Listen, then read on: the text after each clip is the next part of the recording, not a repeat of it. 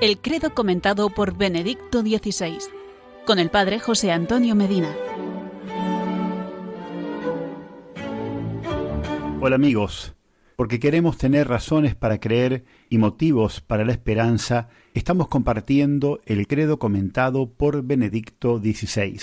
En nuestro encuentro de hoy hablaremos sobre los caminos hacia el conocimiento de Dios. La iniciativa de Dios precede siempre a toda iniciativa del hombre, y también en el camino hacia Él es Él quien nos ilumina primero, nos orienta y nos guía, respetando siempre nuestra libertad. Y es siempre Él quien nos hace entrar en su intimidad, revelándose y donándonos la gracia para poder acoger esta revelación en la fe. Jamás olvidemos la experiencia de San Agustín, no somos nosotros quienes poseemos la verdad después de haberla buscado, sino que es la verdad quien nos busca y nos posee. Quisiera aludir a algunos caminos que se derivan tanto de la reflexión natural como de la fuerza misma de la fe. Los resumiría muy sintéticamente en tres palabras el mundo, el hombre y la fe. La primera, el mundo.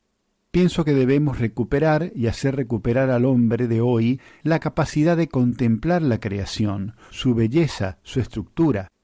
Albert Einstein dijo que en las leyes de la naturaleza se revela una razón tan superior que toda la racionalidad del pensamiento y de los ordenamientos humanos es, en comparación, un reflejo absolutamente insignificante. La segunda palabra, el hombre. San Agustín tiene una frase célebre en la que dice Dios es más íntimo a mí mismo de cuanto lo sea yo para mí mismo. A partir de ello formula la invitación No quieras salir fuera de ti, entra dentro de ti mismo, porque en el hombre interior reside la verdad. El catecismo de la Iglesia Católica afirma, con su apertura a la verdad y a la belleza, con su sentido del bien moral, con su libertad, y la voz de su conciencia, con su aspiración al infinito y a la dicha, el hombre se interroga sobre la existencia de Dios. La tercera palabra, la fe.